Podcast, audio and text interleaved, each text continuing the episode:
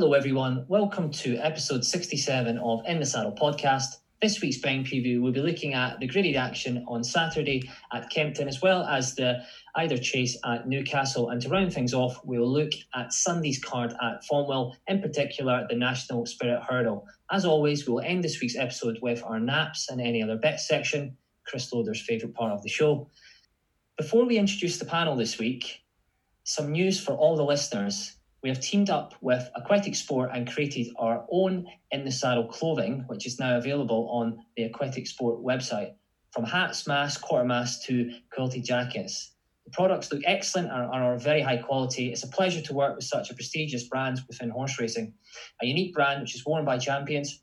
To launch our clothing, we're going to be doing a free giveaway, so please make sure you follow our Twitter page, In the Saddle Pod, for more information. Also, make sure you check out Aquatic Sports website. I'll put the link in our bio and post on all our social media channels. This week's panel includes Lucky Loaders, Paul Callaghan, and Grade one winning and Grand National winning jockey Daryl Jacob. Uh, we'll start. We'll start with Daryl. Welcome to the show. Um, it's been some some week for you, Daryl. Uh, one of contrasting emotions, obviously the the awful fall and loss of Eddie Top at Lingfield and Lamy Serge being fatally injured at Ascot. Um, then obviously Sceau Royal, very, very impressive winner of the Betfair Game Spirit Chase. Um, how are you, Daryl?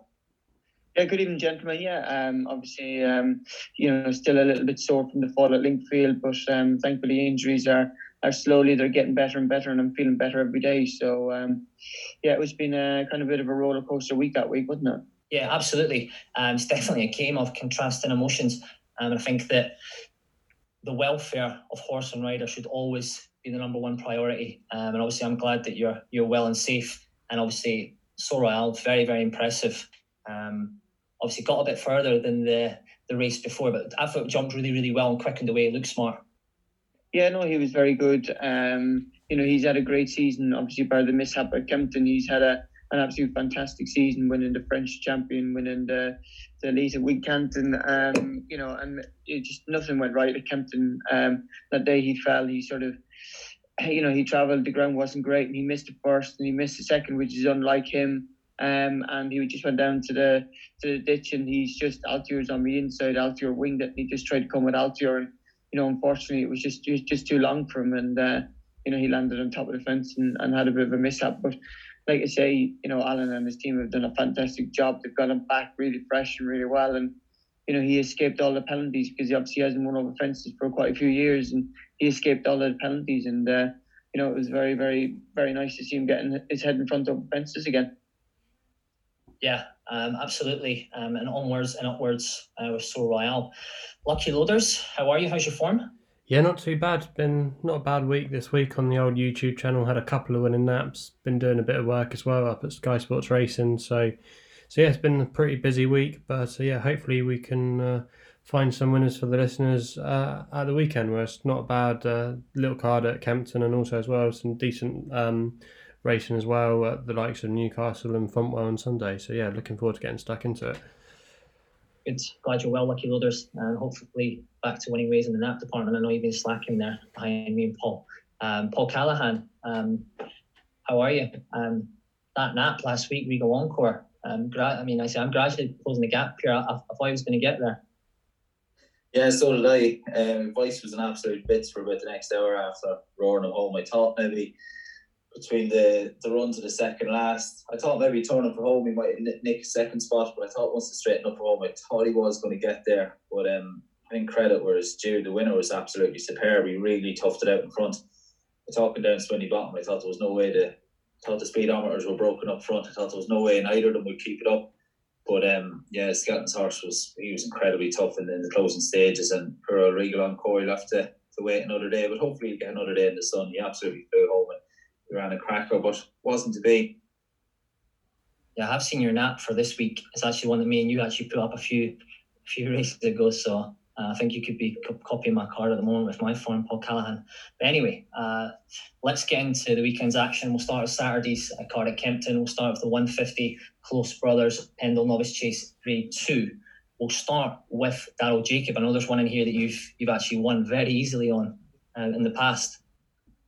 Yeah, Gallo. Yeah, he's. Um, I picked up the ride obviously for um, for Jamie Snowden when Gavin got injured at the start of the year, and uh, you know he won uh, a couple of really nice races with me. Obviously, um, Wincanton being the the highest profile uh, race that he's won, and he was very very good around there that day. Um, you know he's a lovely horse. He'll enjoy the ground at Kempton. Um, nice, good, nice good ground suits him well. So the ground is going to be absolutely spot on from. Um, at, uh, at Kempton on Saturday, and like I say, I really really fancy his chances. He's a very good horse. He seems to be improving.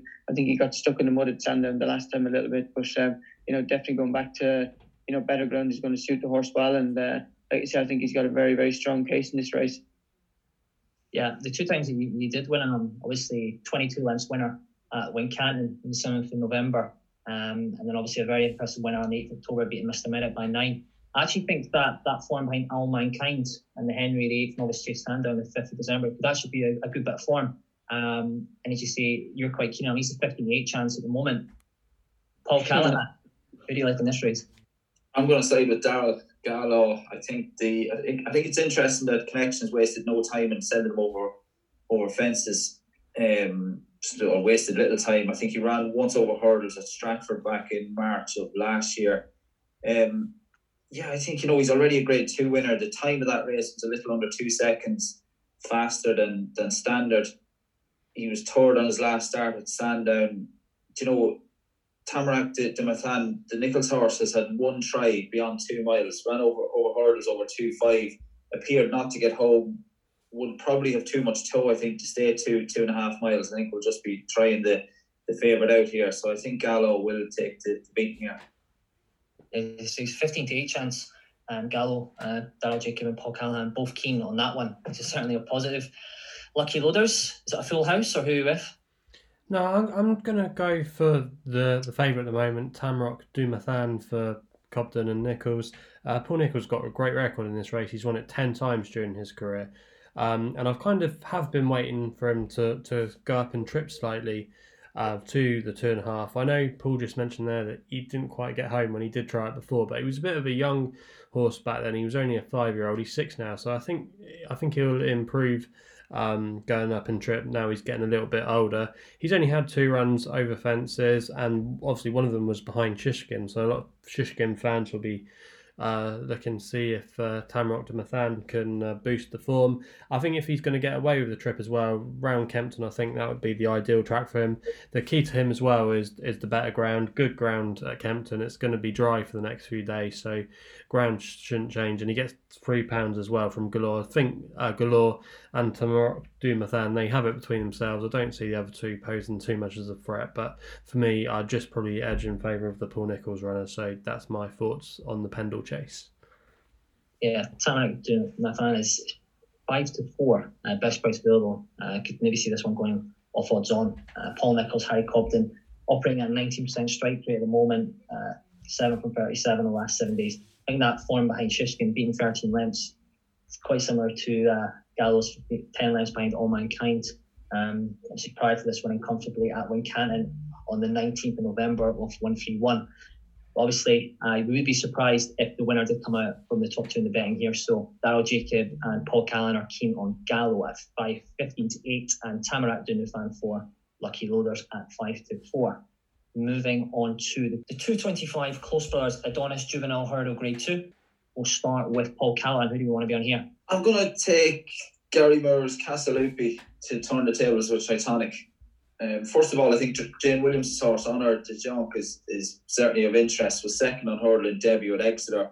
And then despite being incredibly keen at Kempton on his last start, that was back on the twenty-seventh of December, was still in front on the approach to the final hurdle, only to, to come a cropper. So I think if he can settle a little bit better, she should do with the benefit of the racing experience. He'll be there or thereabouts. But I was looking at this race at Ascot where Tritonic got the better of Casalupi, and it took all it took every yard round Ascot for Tritonic to get the better of Casalupi, who wasn't keen but was just in Jamie Muir's hands in the early stages. I think if he can settle a little better round Kempton, I think the flat track will suit Casalupi and play to his strengths more than Tritonic. Tritonic was just caught for a toe a little bit as he came out of Swindley Bottom, and he, he came back on the bridle just after head straightened for home, but you know, it still took him every all of the run-in from the last of the line to get past Casalupi, and I think the flatter track here will suit Gary Muir's charge, and I think he's a cracking price at the minute. You know, he's still a, a very attractive odds at the moment, and I think that the flatter track will suit him, so it's Casalupi for me. He's five to one, uh, Casalupi or uh, Gary Muir and Jimmy Murph. It's an interesting sort of insight that you have there, Paul Callaghan, because I actually thought that Casalupi actually got first run. Um, I just think Tritonic's uh, flat speed sort of, the penny sort of dropped late on, picked up, picked him up late on. Um, obviously, this is a game, game of opinion, so uh, Casalupi's five to one uh, for Paul Callaghan here. Daryl Jacob, would you like in this race?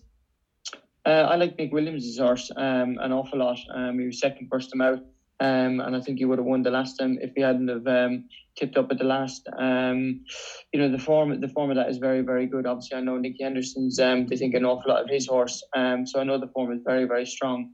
Um, and I think Nick Williams' horse has taken an awful lot of beating in this race. In a race, I think that's going to be running run to suit him better. Gary Moore's horse, and he'll probably go to the front and make it a good test like what he did the last time. Um, Nick Williams is a horse that'll be able to settle a lot nicer in behind him. Um, and I just think um, Alan King's horse, uh, like you said, like Bud said, took him a long time to get going um, around Ascot um, on softer ground and what it is going to be at Kempton. So it's a totally different track for uh, for Alan King's horse. But um, you know, I think he's going to be up against it. But um, I do really like Nick Williams' horse. I think the form is rock solid. The race is going to be run to suit him, and um, I think he'll take an awful lot of beating in the race.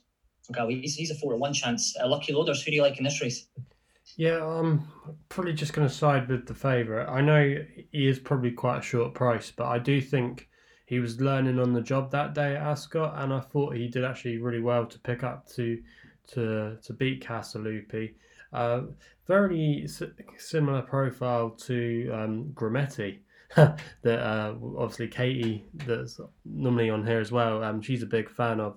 Uh, a classy flat horse that ran in some decent handicaps, obviously the McNeil family as well, uh, trained by Alan King, and he ran a blinder, didn't he, in the Triumph Hurdle a few years ago now. But yeah, I just know that the vibes have been quite positive about this horse, and, and they do really like him. And fr- from from the flat angle, he's definitely the classiest in the race. He's uh, got a flat rating of ninety-nine now, so definitely you have to respect him on that, and I think he'll just he'll come a lot on for that run at Ascot, and uh, I think he'll definitely go close. The interesting one I will just give a shout out to is Margaret's Legacy, a French trader. Don't normally see too many um, coming over the channel uh, to compete in a race of this nature. Margaret's Legacy for Ned Curtis and Hugo Moraine.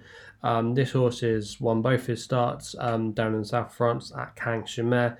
Now, a lot of people might crab French form, but actually his latest win at Cagnes-sur-Mer actually did work out quite well, because um, the second place horse went on to win a listed event at Cagnes-sur-Mer. So he could be a really interesting contender. Maybe the ground could be a slight question mark, as it was deep ground when he won at Cagnes-sur-Mer, and it's interesting as well that Ned Curtis rode him on both his starts in France. So yeah, just an interesting runner. He, I think he's double figure price, maybe one each way if you wanted to take a, a fly on the wall on one. But uh, yeah, for me, I thought Tritonic would just improve for that Ascot run and would take all the beating.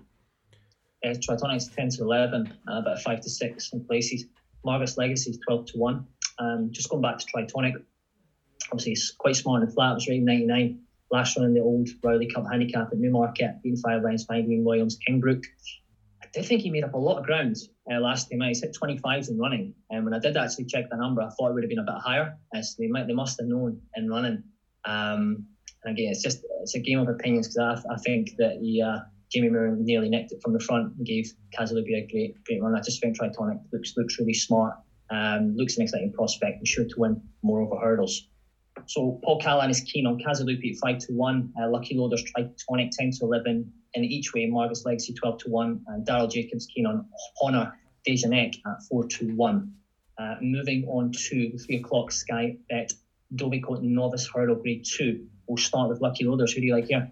Yeah, again, I'm not being very original this week, am I? Um, Athol Street for me, for, again, Harry Cobden and Paul Nichols. I just thought this one had really solid claims and what looked like a weak race. There are a few, obviously, that are still improving that might come on a little bit, but I just thought the two runs we've seen so far from Athol Street at Taunton were very impressive, especially his latest win when he had to give away the penalty and he absolutely bolted up by sixteen lengths. He's in the colours of Trevor Hammond. He's actually from the family of Kicking King and is also as well quite closely related to Kalashnikov, you know, so he's got a lovely pedigree. You would normally associate Trevor Hammond's horses obviously going on to become staying chasers, and there's no reason to think maybe he might go down down that route in the fe- uh, in the future. But for me, like I said there, uh, his two wins were very impressive, both as well on good ground at Taunton, which suggests probably uh, the ground at Kempton will probably be in his favour. Um, he's got an official rating of one three five. Um, on paper, he's the best horse in the race. Um, And for me, yeah, not particularly original selection, but if he can get an easy time of things up on the front like he's done the last couple of times, he might just take all the beating. So yeah, not an original selection, but I just thought Athol Street was the most likely winner of the race. Yeah, it's a fifteen to eight chance. Uh, lucky Loaders, Paul Nichols, Harry Cobden. It did win impressively twice at Taunton, visually impressive winning, an absolute canter on the tenth of December. Uh, I'm not really sure how good that form is. Probably the interesting one was Calissio for Dan Skillen and Harry Skillen, but obviously we'll move on to that and see if anyone else fancies this one. Uh, Daryl Jacob, who do you like in this race? Um, I actually really fancy um, Emmett Mullins' horse, um, Cape Gentleman. He's he's he's rated one hundred on the flat. Look, I don't think it's uh, the strongest uh, the strongest of Skyway Dovecot uh, races. Um, You know, there'll be. I can't see any horse going and winning this, going on and winning the the, the Supreme at the Cheltenham Festival. I think it's a, you know, for the type of race that it is, I think it's an average average enough race. I think Paul Nichols' horse is rated one hundred thirty-five. Um, so you know, there's there's your form line straight away. Um, but yeah, I do like at Emmett Mullins bringing horses over to England. He's got a very very good strike rate whenever he brings horses over to England. Um, and like I say, this horse won really nicely, first time out. Obviously, there was something amiss with at Leopardstown uh, when it pulled up the last time. So um, I think he'll be making amends here, and I, I really fancy this horse. Like say, he's, I know from Ireland um, and, and having and having a few dealings with Emmett Mullins, they really think an awful lot of this horse, and I'm sure this horse will be a lot shorter price on the day. It's, it's currently, a, I mean, he, he was five to one, but he's into around seven to two. I'm not sure if that was you, Daryl, but uh, some, a bit of money uh, for him already. And obviously John Joe O'Neill Junior on board is obviously certainly a positive as well. Uh, one to take, take note of there. Um, so Daryl Jacobs keen on Cape Gentleman, uh, seven to two at the moment. Um, actually, we'll give you the five to one, Daryl. Um, but anyway, Paul Callaghan, who do you like in this race? I think as, as the lads have mentioned, in, in what is it, a winnable race, uh, competitive, I'm going to side with the Dan Skelton train Calico with twelve runs on the flat in Germany, three wins. He won on hurdling debut at Ludlow. When you'd have to say by connections, he was relatively unfancied. He was drawn at five to one. That's always a good sign. And you know, it would have appeared that it was a slight surprise to connections. So I think you'd imagine there'd be a little bit more improvement there. So I'm going to side short and sweet, but I'm going to side with Calico to, to follow up here. It's competitive, like it's not that you, you wouldn't think it's top drawer stuff, but it's certainly a competitive race, you'd imagine, and, and one that would be winnable for the top three or four maybe in the, the market. Uh, Calissio uh, for Dan Skellin and Harry Skellin, a five to two chance uh, for Paul Callaghan, obviously a German recruit, uh, took to hurling quite well and looks set to prove at least as good in this sphere. Uh, I think it'll be interesting if the money does come for Calissio. Um, the Skellins will have a good form line with the Hawks, who finished second to the Athol Street at Taunton on the twelfth of November. Um, one thing is Kim Bailey's ba- Balatichon, who who let the form down yesterday, Wetherby, when disappointment going off five to four, has been around thirty lengths there. Um, however, Calissio seems sure to go on, on to better things. So just to wrap up that race, Paul Callaghan's keen on Calissio at five to two, Lucky Loaders, Athol Street fifteen to eight, and Daryl Jacob with Cape Gentleman at five to one. Uh, moving on to the three thirty-five Close Brothers Handicap Chase at Grade Three. We'll start with Daryl Jacob. Are we on the right one here? Um, look, at obviously he won very well with um, me at um, Kempton uh, last year. At the, you know, on the Saturday after the Cheltenham Festival, it took uh, took all that trip to get him up on the line. Um, first time stepping up on that trip, but he, he appreciated the trip that day. Um, you know, obviously he's had his problems, and that's why he hasn't been out till now. So um, you know, he's a bit on. He's probably a little bit undercooked for, for today. Obviously, he always takes his first run of the season, so um, it'll think I think it'll take a monumental effort for him to win first time out this season. Um, so I, I'd say, look, I'd say he probably won't be good enough uh, on, on Saturday. Look, but please God, with a run under his belt, I think uh, he likes to go ground, and hopefully he'll be he'll see him to much better effect on his, you know, towards the, his, his his spring targets like Aintree, Ayr, Sandown at the end of the year. So you think he's twenty to one at the moment, and that's quite a fair price, obviously, if you expect him to come on for the run. Yeah, look, I, look, I think in this type of race, I think it's a very, very competitive race. I think he'll be doing very, very well uh, to win the race. I, look, I'd be very happy if he first finished in the first five or six, um, and then that, you know, shown a nice, uh, a nice run under his belt without having a hard race. But look, if he's good enough, he'll be there to win. But I think realistically, he always takes his first run, and uh, I think you'll see him to, in better and better like later on in the season. Um, I appreciate the, the honesty there, uh, Daryl. Uh, Daryl Estroval is kind of twenty to one shot uh, for Ben Pollen, and obviously our guest, Daryl Jacob. Um, I, I like it, Al Dancer. Look, at he, he finished ninth in a, in a handicap at Cheltenham when, when uh, Nigel's horses weren't probably in the best of form. Nigel Twistendale's horses are back in, in really good form now at the moment. And, you know, some of Al Dancer's form as a novice was very, very good. And uh, I think he's better than a lot of these horses, um, you know, coming back to a, to a decent sort of mark. So, uh, I do. I really like Al Dancer for the race, and the better ground as well is going to suit him as well. Yeah, he he was twelve to one. He's a six to one chance now. So, uh, certainly uh, marking the card for us tonight, Hal Jacob. We couldn't get any of those uh, those early prices. Um, he's a good horse, Al Dancer. He's a very very good horse. Yeah, uh, he's, he's been running in some some competitive races in the past, um, but it seems like the market has has found him at six to one. Paul Callaghan, who'd you like in this one?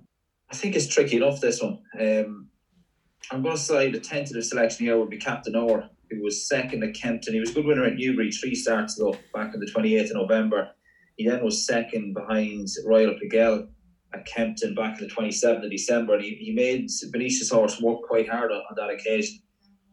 I was slightly disappointed with him at Doncaster on his last run. He finished third behind Taking Risks and I Right. I actually fancied him, and he was... I wouldn't say he was well beaten. He was comfortably held in the end. He never really looked like he was getting there. And he, as they hit the line, he was kind of finished a tired horse. He had quite a hard race. A slight question mark would be how much of a mark has that race at, at Doncaster left on Captain Orr. And I think if he's come out of that race fine, which obviously connections feed he has, or else he wouldn't be taking his chance here. But you'll not know until shortly after three thirty-five on Saturday afternoon. I think if that race at Doncaster hasn't left his mark, I'm just going to give him a, a tentative nod here for Captain Orr. Like Al Dancer needs to bounce back. Clondalk Castle will need to improve to win off his mark of one hundred fifty-four. He's never won off anything higher than one hundred fifty-one. And Double Shuffle on that run at Kempton behind Royal Royal Pagel, Benicia's horse. Double Shuffle is nineteen lengths to find with Captain Orr. I can't really make a case of, of why Double Shuffle should. I'd imagine. I, I think Double Shuffle could finish in the placings here, but I can't really make a case of why he would find nineteen lengths and more to, to get past Captain Orr. So tentative selection here um, with the, the Christian Williams trained and Jack Tudor ridden Captain Orr. It's currently a five to one chance at the moment, uh, Captain Orr.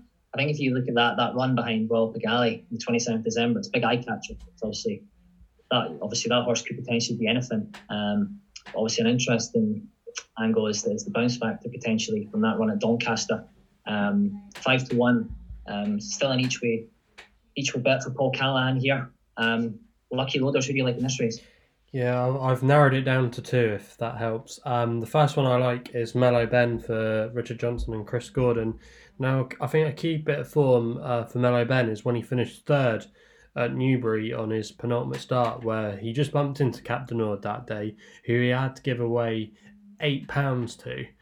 Um, And that was a real bounce back to form. He had been a little bit high in the weights.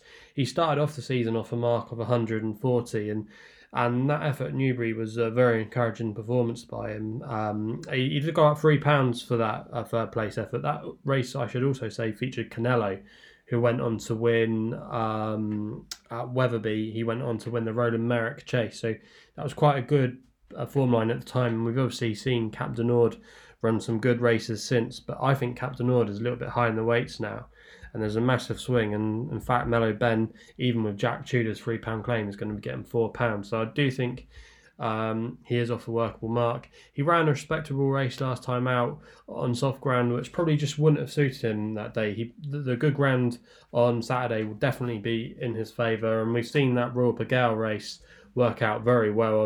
Obviously, um, Captain Ord's boosted the form. Um, double Shuffle as well. Um, that he's come out and won since. So that was a good race last time at Kempton, and I think off a mark of one hundred thirty-five, there is a decent pot in him. And the other one of interest, but this would probably be my second preference, is Slate House for Colin Tizard and uh, Tom Scudamore. Obviously, it's been well documented that the Tizards have been really in and out this season, but I thought he was well handicapped off a mark of one hundred forty-eight. He won the Grade One Quarter Star Novices Chaser when he was officially rated one hundred fifty-three.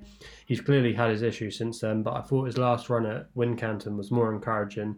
That was his first run after a wind-up as well, and he and he just shaped like he he uh, needed the run, and the wind-up would probably hopefully benefit him on his second start because he travelled really well, and the trip was just probably on the short side for him. That was over two and a half, so back up to three. I think that would suit him. He's again a double figure price, um, and Tom Scudamore's in the plate uh, on Saturday, so I thought those two would um, go really well. But I just think with the form and being on better ground and his mark, I think Mallow Ben would just get the nod for me, so he's my selection for the race. Yeah, Chris Loader loves a, a Chris Gordon horse. Um, he's a big fan of uh, Chris Gordon, and obviously Dickie Jordan. Dickie Uh, back on board as well is a big plus. Uh, I think that the progressive Robert guys, they've got a key form line here as well. Obviously hacking up in the Peter Marsh handicap chase at Haydock on the twenty-third of January. Um, interesting as well is Slay House, and the Tizard Yard is coming back to a bit of form. Uh, has coast and distance form as well.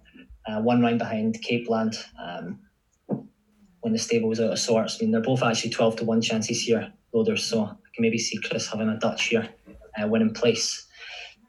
So just to wrap that up, uh, Paul Callaghan, Captain Orr at five to one. Uh, Lucky Loaders, Mel Ben, twelve to one. Slay House, twelve to one. Daryl Jacob rides Della Astroval at twenty to one, but should come on for the run. Um, but it's quite sweet on Al Dancer's chances. Um, currently six to one near the top of the betting. Moving on to Newcastle. We'll stay with Daryl Jacob, the three fifteen Vertum El Eider handicap chase. Who do you like in this race?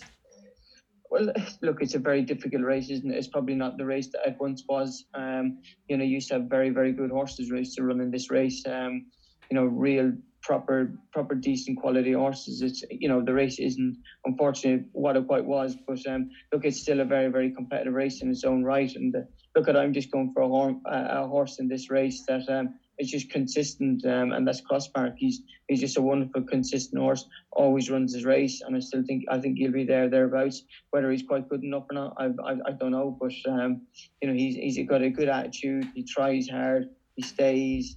Um, you know, and like I say, he'll you're you're guaranteed to get a, a true running on him. Yeah, he's he's a five to one chance. Uh, Cross Park uh, for Caroline Bailey and Sean Bowen.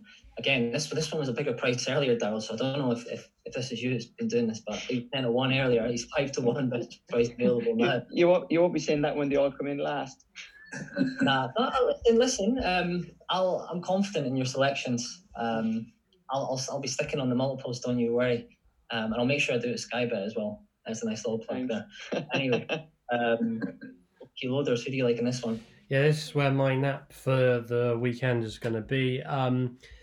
Like Daryl said, it's not the most strongest of renewals this year. It's often been a, a good race down the years, but this week it does look a bit thin on on the ground. I'm not sure why that is particularly, but yeah, there, there is uh, one in here that I really do like, um, and that's going to be uh, Salty Boy for Brendan Powell and David Bridgewater. Now, I just think this horse has been crying out for the extreme test over four miles. He's caught the eye on numerous occasions this season. I think I remember putting him up on, on the podcast when he finished third at Haydock behind Sam's Adventure and Sir Jordan, and uh, Salty Boy was staying on really strongly that day.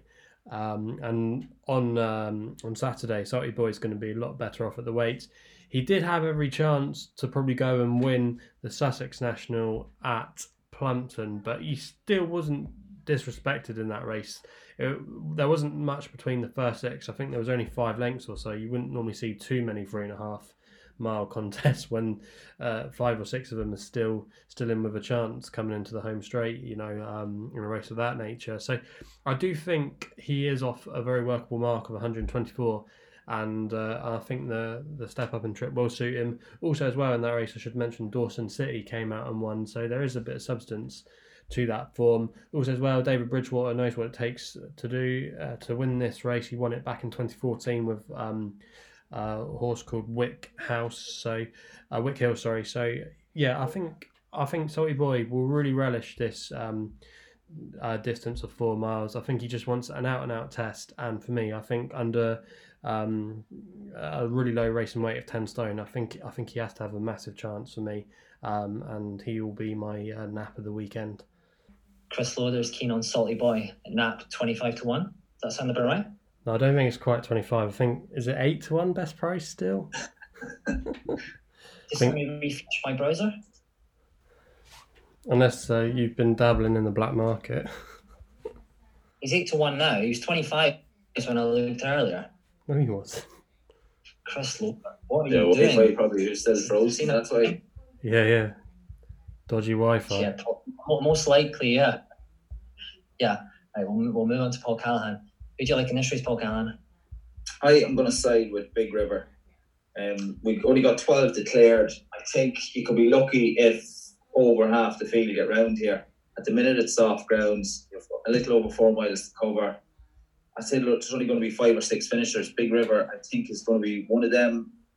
Slow as a hearse, but stays all day. Was it a ran all right in the, the Welsh National, just got caught for a, a bit of toe. Looked like he might be getting into the race as his heads were turning out of the back, but he missed his actual jump and I think let him down. He didn't make a mistake as such, but he was quite careful over the first two fences in the, the home straight at Chepstow in the final circuit, and I just thought that probably cost him momentum. Um, I think he ended up finishing, he finished eighth on that occasion.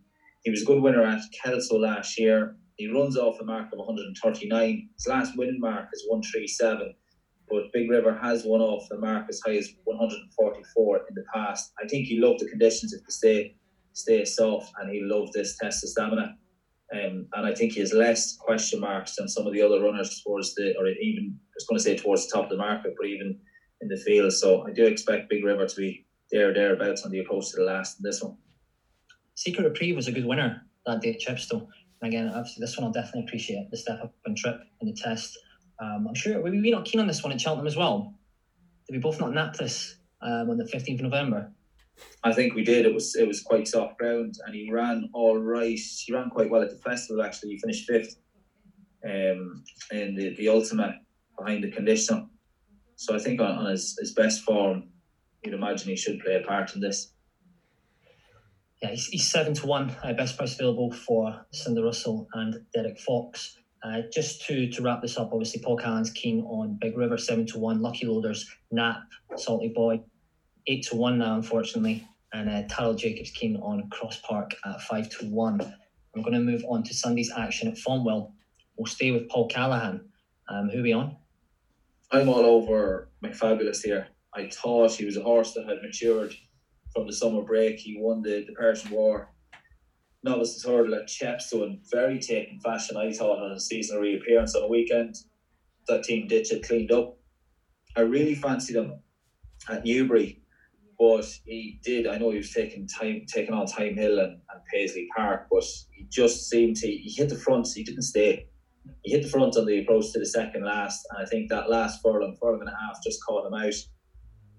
Then he, he got back on track at Kempton, despite being caught out wide throughout. Arrived at Harry Cobden, got criticised for and pretty much accepted it. I'm not quite sure. He was caught out wide, but I didn't really pay much attention towards the, the start of the race. But Harry Cobden did think after that win at Kempton that, that he would stay out the, the three miles. So I don't know. I think I think three miles in the stairs could be just a furlong, two furlongs maybe up the Cheltenham Hill, too far from it fabulous. But I do fancy him to get... you know, stay back on track here at Fontwell on Sunday. You sound quite bullish, Paul Callaghan. He's a horse I absolutely loved. And, and he was my idea of a stairs winner when I seen him win at, at Chepstow on his reappearance. You know, he's he's a horse that was quite keen in his younger years, in his, you know, last season and that. So he did seem to mature over the summer. So I was quite taken by his performance at Chepstow and a little disappointed just that he, but he, you know, he lost very little in defeat behind Paisley Park and and Time Hill at Newbury, but um, then he, you know, he did, as I said, he got back on track at Kempton on his last start, despite being caught out wide. Thought there was very little Harry Cobden could have done, you know, from the start of the race, but um, you know, the horse Julie got got the job done, and I think he will. I think he'll get it done again at Fontwell on Sunday. do think there was a bit of an overreaction uh, towards uh, Harry that day with the ride. I got the job done, he couldn't do any more. Uh, this horse certainly looks progressive, only a seven-year-old. Um, I'd expect this one to be, be quite short. Um, it's McFabulous for uh, Paul Callaghan. Daryl Jacob, uh, Call Me Lord or If the Cat Fits, which one? Yeah, we're not one hundred percent sure if any of them run, actually. Well, I know If the Cat Fits, he, he won't go. Um, he's going to go straight to Cheltenham now. Um, the ground's going to be... It's going to be it's it's it's very soft down there at the moment. It's going to be dry. It's going to be very gluey. It's going to be very hard work. So if the Cat Fits doesn't, he doesn't like that ground. He doesn't enjoy it. So he definitely won't be going. Um, our school called my lord this morning. Um, he seems in really good form. Um, again, it's we're not one hundred percent sure whether he's actually going to line up in this or not, or whether he's going to take up his other engagement in uh, in a week's time. So. Um, we'll see what we'll see what it's like in the morning. See what the what the latest and the underground conditions are in the in the morning before we decide whether we're going to run him or not. So, um, his form this year hasn't been good enough to beat McFabulous. Um, you know, McFabulous Paul. I know I was down in Ditchett last week school, and and um, you know they, they think an awful lot of this horse, and uh, you know a lot. Parry got a lot of criticism at Kempton, but if you look down through all of his runs. He's always been ridden a little bit wider. He likes he likes uh, his own bit of space. Um, he doesn't like to be boxed in or, or crammed in. He's got a big stride and he's got a good jump to him. So that's the reason why he has been ridden um, wide. And, and you know around Kempton, obviously, it's a bit no, more notice, noticeable when, when you do go wider. Um, but I, I think Harry got, gave the horse a lovely ride that day. So he was very confident on the horse the whole way around. He knew exactly how much horse he had underneath him. He got the job done, and like I say, I thought it was, me personally, I think it was a lovely ride. It was lovely and smooth for the horse. He never had to check the horse's momentum um, or anything. So for me, I actually thought um, Harry Cobden gave him a lovely ride. He was the best horse in the race, and uh, you know he, he made it look like as if he was the best horse in the race. So I think McFabulous would be very, very difficult to beat. Brewing up a storm, he got back and went away. He's then asked it down at Taunton in a handicap. Um, again, I think he's going to have to improve, but... Um, You know, for me, the, the, the likely winner is um is is, is Bruno uh, is sorry is um McFabulous. I think he's a he's a very very good horse, and I think he's going to be an exceptional chaser down along the line. Interesting. Um, so if uh, Call Me Lord doesn't win, I, I'm getting the vibe that uh, McFabulous could could be the nap, Daryl Jacob, for the weekend. I think so. Look, he's a very very good horse. Um. You know, like I say, I'd be. I think even I think everyone in Ditchett, I think everyone would be very surprised if this horse got beaten. Um, on Sunday. Daryl, if he wins on Sunday and wins well, would you, if he was yours, would you go the stairs route? Or do you think if he won well on Sunday, would that force Connections hand to the stairs route or not? If he was ours um, and if he was mine, um, I wouldn't be going to Hornier Cheltenham with him. I'd be going for the two and a half mile at Aintree. Okay, answers that one. Yeah, I'm, I'm literally just uh, building up to see what price is for Aintree now as well, over two and a half. So you can get a little bit of a price before this one goes live. Uh, I think I think you'll I think you'll take a hell of a horse to beat him with Aintree over two and a half miles in the grade yeah, one. I thought, I thought that. I thought what I thought at Newbury. I just thought I think the stairs trip would just be a furlong or so, just a little little too far from around Cheltenham. He's a lot of class. He's a very very high cruising speed. He's a lovely jumper. You know, good ground isn't going to be a problem. Um, you know, even the ground, you know, soft ground is not a problem. But um, like I say, he's got a he's got a high cruising speed. He's got a fantastic jumping mount. He's got plenty of scope. He's got plenty of class about him. And like I say, for me personally, I think Aintree is. Uh, I think even if he does go to Cheltenham, I still think he'll end up in Aintree. Okay, so there's one for uh, for the future there from Daryl Jacob. McFabulous to absolutely hose up on Sunday and then do the business at Aintree over two and a half. Um, lucky loaders. Is it a full house, or what do you like in this one? Yeah, for me, I can see why everyone's with McFabulous. He's got the rock-solid profile, and even his win last time out, to be fair, has been franked by on the blind side. He went on to win um, a race at Market Raisin, so that, that that's pretty good form. I would maybe be interested to see what price Brewing Up a Storm is. I know we haven't got prices up for this race yet, but he was a very impressive winner at Taunton, beating no mugs, you know, off top weight. He did get uh, raised seven pounds in the weight to that. He's now officially rated one fifty-five. Is he really that good? I don't know, but he will be getting six pounds from McFabulous, which isn't going to be too. It's not going to be easy for McFabulous. Put it that way. It, he might have to work to, to win this race. Um, I don't see him winning on the bridle, um, but I think he might just have a bit bit too much of a turn of foot. But I think Brewing Up a Storm is definitely a worthy adversary. Um, and if he runs to his Taunton level last time, I think he'll give McFabulous a real race. So probably from a price perspective, I can probably see Brewing Up a Storm being maybe about seven to two, four to one, that kind of price. And I think McFabulous probably, when prices do open up, will be about five to four. So maybe from a price thing, I think I'll just go with Brewing Up a Storm, getting that six pounds. And on official ratings, there's only three pounds between them. So I would probably just favour Brewing Up a Storm. But I would ex- expect McFabulous is probably better than a than his official rating of one five eight. But yeah, Brewing Up a Storm would just get the nod for me, but not much in it at all. Would you give me four to five in the match, Bill? Uh, McFabulous to be brewing on the Stormcrest order. Nah, no, no match bets here. Um, no match bets. Terrible record in them, Chris Loder. No, it's not that I've got a terrible record. I just think that this is um more of a just a sit and watch contest, and yeah. and hopefully see see some nice horses take each other on and make the best one win. Okay, uh, well, definitely a difference in opinion here. Um, I'm in the McFabulous camp here as well. Looks smart, looks progressive. Uh, Paul Callaghan, Daryl Jacob, very sweet on McFabulous, and a, a good mention there from from Daryl. Um, hoping that this one goes for entry, and Lucky Loader's keen on Brewing Up a Storm.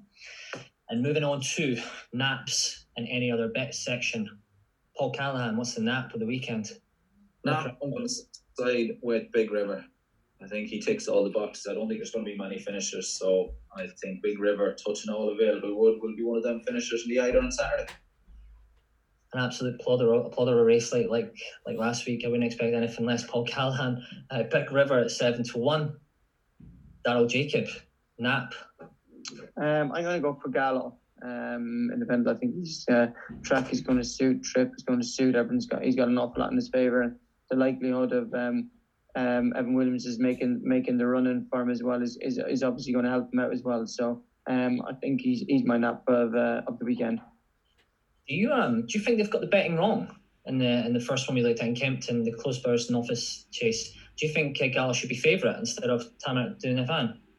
I do, yeah. Um, I think he's got more potential. Like I say, I think the track could suit him. I think the way the race is going to be run, um, I think that's going to be run to suit him. Yeah, this is this is a smart horse on the up, and uh, like I say, I think his form, he got stuck in the you know around Sandown in that ground. Um. You know, Gavin had, didn't give him a hard race, and um, that day he's come out with the, the race really, really well. And uh, yeah, I do. I, I generally think I'd be I'd be surprised if he got beaten on Saturday, if I'm being honest with you. Yeah. Bullish. So that that's the, the double with McFabulous. I'll just be loading that right up now. Uh, Lucky Loaders. What's the nap? Yeah, I'm going to be taking Paul on in the Eider. My nap of the weekend is going to be Salty Boy. I just think he'll really appreciate the marathon trip, and he's off a nice low racing weight. And it'd be great if David Bridgewater could get Uh, a nice win after they lost the conditional last week, so hopefully he'll run a big race for them and can get the job done. Yeah, he's currently at an eight to one. Uh, that twenty-five to one's already vanished. Lucky Lures, but I'm not sure if that was you who hoovered that up. Anyway, I- I'm going to take my nap. I obviously had a winning nap last week. Uh, Paul Callaghan was really delighted with that, closing that gap in the naps table with Soaring Glory. Drifted on the day, we got the job done. I'm with Tritonic. He's currently ten to eleven uh, for Alan King, Adrian Hishkin, and the McNeil family. So I think it looks an exciting prospect, sure to win over hurdles. Uh, ten to eleven, I'll take that. Um, and obviously, we're we're getting to the near the end of the show here. Daryl, I've, I've I've got two questions for you, right? If you had the, the choice in the arc, all right, Shishkin or Energumene, what's the one to be on here at the top two? Uh, look, it's very difficult. Um, obviously, Willie's horse is very, very impressive over in Ireland. Um, look, I think Shishkin has done nothing, um, nothing wrong over here either. Um, you know, Willie Mullins' horses are in absolute um, super form at the moment, whereas maybe possibly some of Nicky's are, are a little bit in and out. Um, so, look, Shishkin's a high-quality horse. Um, he, he's got everything about him. Obviously, I see him an awful lot in Nicky Henderson's every week. And, uh, you know, I think realistically, I think the Irish are going to do mop up the Cheltenham Festival this year. I think, you know, our only real, real horse that we have of in the in the proper Grade One company of, of beating the Irish is Shishkin. So, um, you know, I'm hoping Shishkin can can beat um can beat can beat him, because I think uh, the winners for the English are going to be very very uh, small this year. Yeah, it's interesting. Just before the Dublin Race Festival, we had, we had Johnny Moore on, and he was very keen on an argument before absolutely hacking up Um, his point six, around six to one then, and Robbie Power was quite keen on his chance as well, especially off the ground soft. Um, but yeah, hopefully for, from the U K point of view, Shishkin can get one home for us. And Champion Hurdle, Honeysuckle or Honeysuckle. Uh, James de Burleigh. I know, yeah. I mean, just just linking into that as well. Goshen, what did you make of that performance? Yeah, he look he was he was good. Um, he look he got the job in the end. He got the he got the job done very very convincingly, didn't he? He beat a a nice horse of Tom Simmons, uh, Song for Someone, isn't it? Um, yeah. You know, I think I think he probably underperformed a little bit that day, if I'm being totally honest with you. Um, Goshen came away a long way clear of him, but um, you know, Goshen still took a three or four hurdles to get into his rhythm around Wincanton, and he can't afford to do that in the Champion Hurdle. If he does that in the Champion Hurdle, you know, he's going to lose his pitch very, very quickly, and he's he's going to be making his um, catch-up ground from there on. And, you know, one thing about the Champion Hurdle, you can't do that. You've got to be on your mettle from the minute the flag falls to the very end of the race. And uh, like you say, you, you don't have a chance to warm up into the race. It's one of those races that's very, very fast, and, and every every every every aspect of the race is very, very important. And, uh, you know, the hurdle in the first two hurdles is very, very important. So, um you know, Honeysuckle, she's a great filly, isn't she, Epitan? And, you know, they obviously receive weight from, from Goshen. I think it's going to be very, very difficult for Goshen to win a Champion Hurdle. And do I fancy myself to win a Champion Hurdle? No, I don't. James de Burleigh, uh, currently a sixteen to one chance from, from thirty-threes. So some, someone might be, uh, somebody certainly had a few quid on. Um, I do think it's, it was the mares at the top of the down. It's, they're sort of dominating. Honeysuckle was impressed with the Irish Champion Hurdle. Goshen, I mean, I'm, I'm seeing one hundred to thirty right now. I do think that's a bit of an overreaction after that performance. I don't think Song for Someone, I don't think we've seen the true runner of that one, and that one's usually prominent. I just think the grounds and the track was against that one that day. Um, James de Burleigh, um, it is the, the all-conquering Willie Mullins, so I certainly wouldn't discount your chances, Daryl. sixteen to one. No, he's a very good horse, um, high-class horse over in France. His form is exceptional over in France. Um, you know, Willie, Willie, Willie's had him for the last probably about five, five, six months. Um, you know, and, and, and I show you now, Willie wouldn't be entering him into the race just for for a runaround. You know, he, he's got the form in the book from France. You know, he likes going left-handed. Um, you know, he he's a very, very good horse, and uh, you know, I think he's um he'll run way above his odds. Look, well, again, you know, first time out, it's a big ask for a horse to win, you know, in England in a championship race, you know, on the on the first run coming over in France, obviously adapting to the different style of racing, the different type of hurdles, the jump, everything. It's it's it's very very different different to the way the way they run in France. But um, you know, he's a he's a high class horse, and uh, for sure he's looking. He he'll run a big race at Cheltenham, um, but he's definitely one to look out for the, for the future. Yeah, exactly. Only only a five year old. Uh, you're right. Willie Mullins certainly wouldn't chuck chuck them in the deep end like that if he didn't think this horse had ability. Um, James de Burleigh and uh, Daryl Jacob will be on this one for Willie Mullins. Currently a sixteen to one chance, best price available. Listen, Daryl, it's been great. Um, appreciate you coming on. Uh, this this is all we've got time for this week. I, I'd I'd love to sit and talk, talk about Cheltenham um, all night, um, but that that'll be coming soon. Uh, Cheltenham preview, and it'll certainly last a bit longer than this one. Uh, I'm not sure if the listeners want to hear that, but confident we'll continue with a profitable profitable weekend for the listeners. Um, again, Frank, thanks for coming on, Daryl. Uh, your insights and thoughts. No problem at all. Absolutely excellent, uh, and obviously good luck with the weekend's rides. Stay safe, and obviously hope, hoping you can get a couple of winners at Cheltenham. Um, and to all the listeners, uh, continue to support Makes the Show. Um, we've had a few messages about our Cheltenham preview podcast as well. That will actually be out soon. Uh, we have a great panel lined up.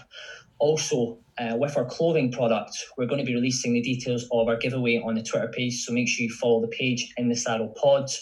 If you haven't already, make sure you subscribe to our podcast on iTunes and Spotify. The links to this can be found on our social media platforms. I hope everyone enjoys the weekend's top racing action, and please gamble responsibly.